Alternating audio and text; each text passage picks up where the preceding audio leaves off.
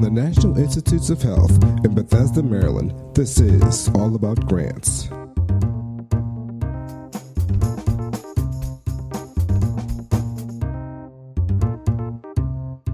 Hello, and welcome to another edition of NIH's All About Grants podcast. I'm your host, David Kosub, with the NIH's Office of Extramural Research. And today we're going to be talking about an important topic, uh, something that probably many of y'all have experienced out there if you've ever applied for an NIH grant, and that's how to use the reviewer critiques and your program input when you actually get them on your application. Um, kind of what you should be thinking about and what you, you know as your next steps and all that good stuff. Uh, I'm glad to say we have with us two guests. We have Dr. Tracy Rankin. She is a program director within the National Institute of Diabetes and Digestive and Kidney Diseases. And we have also have Dr. Brian Hoshaw, who is a um, review chief within the National Eye Institute. And I welcome you both to the show. Great. Thanks, David. Hey. Yep. Great to be here. Great. Glad y'all are both here. All right, Brian, I'll start with you. Um, you know, what should someone expect to see when on a reviewer critique? Great, sure. So so when you get the critique on the front page, you'll see information about the grant. Uh, you know, the first place you look right in the middle, you'll see the impact score and then a percentile for some applications. And then at the top left, you'll have the program contact, and that's your program officer um, and their name and phone number, how, how you can get a hold of them. And then the second page, if it was discussed, you'll see a resume and summary of discussion. And this is the, the scientific review officer taking notes during discussion. We'll try and summarize the main score driving issues um, into one paragraph. And this is really a good resource because they they kind of highlight what drove the reviewer scores during the discussion. And then beyond that, you'll have the full critiques from the assigned reviewers. So all of the assigned reviewers, whether it's discussed or not discussed, they submit um, individual criterion scores uh, for the five criteria, and then they have um, their full written critique with strengths and weaknesses. And then at the very end, it'll have the roster of the review meeting. Cool. Thank you for that, Brian. So, so you're on the review side and Tracy's on the program side. What exactly, I guess, in you know brief terms, is the difference between the role of the scientific review officer or the program officer in this process, and maybe as it, even as it relates to who one might contact if they had questions? Sure. Maybe so I can address the SRO side. Um, so before the meeting, when you're meeting, when you get assigned a study section, you'll see the name of the of the scientific review officer. That's your point of contact before the meeting. Um, as far as logistics, the date, when to ex- expect your scores and critiques, um, information on how you submit supplemental material if that's applicable for your application. So they're your por- point of contact up until the meeting. Then I'll hand it over to Tracy. Sure. Once basically scores are released, and scores generally tend to be released after a review meeting within 48 hours. Um, you'll get a score, and that's when you should be considering to reach out to the program officer. Program, we are in the institutes, so we are taking that information produced in the summary statement that is forthcoming, of course, six weeks or so after the meeting, and using that to formulate a funding strategy. So we are your point of contact once you have that score, and certainly once you have that summary statement. As, as uh, Brian mentioned, program officers are, are right there on the front page, upper left, email, phone number. Um, please reach out to us to discuss the next steps after review. You know, what is this information going to be used for in terms of making a funding strategy and talk about various timelines to funding if your score is really great, or um, strategies, next steps for a resubmission if the score is not as competitive as you would have liked. Let's actually jump on that just a bit more, uh, Tracy. So, like uh, you mentioned a lot of good things right there. So, what would be like the first thing someone should do when they get that critique? Well, certainly read it. I mean, the score should be of no surprise to you because you've seen that six weeks prior um, when the scores have been released. Um, and depending on where you're sitting, most institutes have a funding policy that they publish. So you you might be in a position where you know what the pay line is for a particular institute.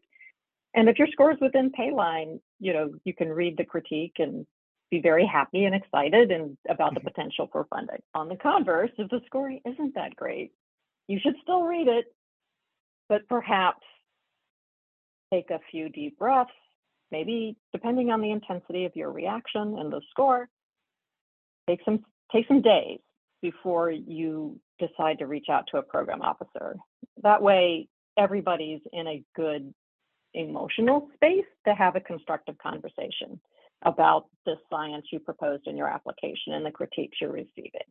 Um, we're all human. If you know the score comes back and you're not particularly happy with it, totally understandable. But then let's have a great conversation about how to make that application stronger. I, I always appreciate it when people uh, are reminded that program officers and scientific review officers are human too. nice. um, and, and it's also, you know, I love hearing, you know, take a breath. Um, I think that's that's critically important, you know, when you're when you're doing this. And this kind of leads me into like what I want to ask next is, you know, is do you do you provide the same sort of advice, you know, if this was someone who's well established in a research career or, or with, you know, different than maybe say someone who's earlier in their career, just kind of starting off, or maybe only has one grant rather, um, you know, do you provide the same sort of advice? Well, every program officer has sort of a different approach to these conversations. From my standpoint, I like to have these conversations investigator driven established investigators, they've been to this rodeo before. They've seen many summary statements over their career. They may just want to be getting straight to the point about funding, right? Is this salvageable? Is this project something you guys are still interested in, et cetera? Whereas an early stage investigator will have a lot more questions about process and timelines and um, you know how to really work through a summary statement so that they can get the most out of it for their resubmission. Um, that said, I always, my, my approach is always to have the, the principal investigator start the conversation and I ask them, what did you take away from the summary statement and how can I help you with, with some additional context or really helping, you know, from me, my standpoint, focus on those, as Brian said, score driving issues if it was discussed that are present in the resume and um, ensuring that they touch on those in the resubmission. It's all about that resubmission. Um, if someone is thinking about it, we, we do have a, a, podcast that we recorded on resubmission, so I definitely encourage folks to listen to that. This this next question kind of aligns with that, and kind of along the same line that what Tracy was also mentioning is just like, you know, how would you, how could someone kind of address this feedback? You know, some of it may be positive, some of it may be negative, um, or be viewed that way anyways. You know, how would you recommend someone kind of addressing this feedback when, you know, if they're thinking about doing the resubmission? Sure, I'm happy to to start off, and and Brian can certainly uh, jump in with um, some reviewer reactions to various strategies for resubmission. Uh, certainly, please keep the mindset that the reviewers are actually trying to help you. Um, they are not there to attack you and to bring you down. They are really trying to help you improve the science proposed in the application. It's always good to not annoy them, certainly, with uh, an introduction to a resubmitted application and um, be very respectful, even if you don't particularly agree with some of those critiques you're reading in the summary statement. Um, start off positive, thanking them for their time because it's a lot of time to review all of these applications and they're not being compensated really to for that time that they're spending with your proposal. Um, and then very much focus on the resume.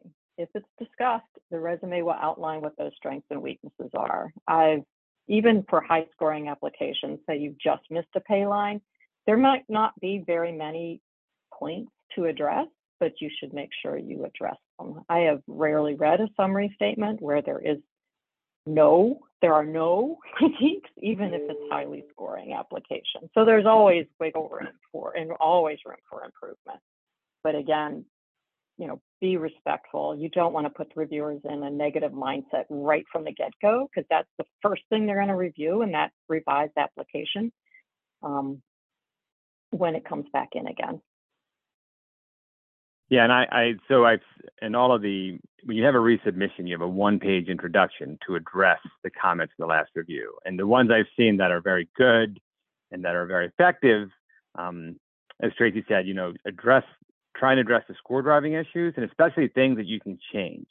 Um, you have one page to address, you know, there'll be a lot of comments in the resume and all the critiques, and some are major, some are minor. You're not going to get to all of them. So I would say score driving ones and the ones you can change. Um, so if someone says, one reviewer says, for example, you know, the application didn't have enough expertise in this area, and you were able to recruit someone in that area, then saying, we noted the comment, we were able to recruit so and so, you know, the bio sketch is listed in the amended application. Um, so address what you can. I don't know how helpful it is to sort of, if it's a difference of opinion on something, to try and counter it unless you have like data or proof to show um, to back up your argument. Because um, if it's an issue of a difference of opinion, I'm not sure if it's worthwhile address, using your time um, effectively there. And some of the ones that are really good will take the first sentence or two to say, oh, you think the review, they noted it was high significance, you know, squeezing in a couple of strengths that they've noted from the last critique because the the reviewers for the amended application will have access to the last summary statement, but I'm not going to read the whole thing. So kind of pointing out some of the highlights can also be helpful. Um, and then finally, one thing that will annoy the reviewers if you try and cram as many words and text in that one page as you can. So it's just sort of, you mm-hmm. know, pushing the envelope of font size and margins. Like, you know, it's a page, they're reading a lot, to just be respectful of their time as well. Don't overstuff those applications. Anything. Exactly. Um, oh, sorry. Someone, as someone pointed out in a, re- as I was just going to say, someone pointed out in a review meeting way a long time ago when I started, don't give the reviewers a headache, right? You don't want your review of your proposal starting out with this application gave me a headache because there's so much font, because there's so much text. Um, give them a break, give them an eye break. Well, right. And remember, the reviewers have to follow the same rules for their application. So they know when PIs are breaking those rules or pushing it, and it doesn't uh, it doesn't help the review. That's for sure. Well, Brian and Tracy, this has been great. A lot of great advice. Uh, bef- before we go, I always like to give folks an opportunity to say any final thoughts. You know, you might want to, if, if there's any point you want to reiterate before folks go or bring up something new, I, I, I, I turn the floor to y'all.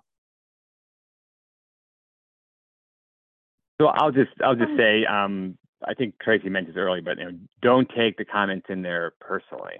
Um, it's their, re- it's review. A lot of it's opinion um, you might disagree with it or something you can address, or if you can take those comments and improve your application. But it's not, reviewers are also scientists. They're not just there enjoy giving out, you know, pointing out weaknesses or that sort of thing. A lot of it's, you know, take it as feedback and the best you can use that to improve your grant.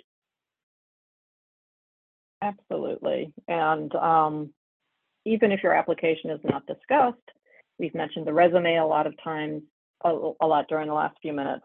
If you don't have a resume, it is still really worthwhile to contact a program officer, talk about your proposal, and talk about uh, potential resubmission strategies and ways you can approach the critiques that you've received. Um, even though it doesn't have a resume and we didn't hear a discussion during the review meeting, we have read a lot of summary statements during the course of our time here at NIH as program officials and listened to a lot of review meetings and can help you um, do a qualitative coding exercise on that summary statement, if you will, to, to really point out the high level issues that you need to think about in your resubmission. Well, Tracy and Brian, I appreciate your time. This has been wonderful in, in sharing your, your thoughts on how um, how our applicant community could use reviewer critiques and, and program input as they you know consider moving forward on a, on a potential grant application. If anyone wants any more information, I welcome you to visit the NIH's grants website. There's a wealth of information on the application process and uh, for, for folks to learn more about. This has been David Kosub with NIH's All About Grants. Thank you.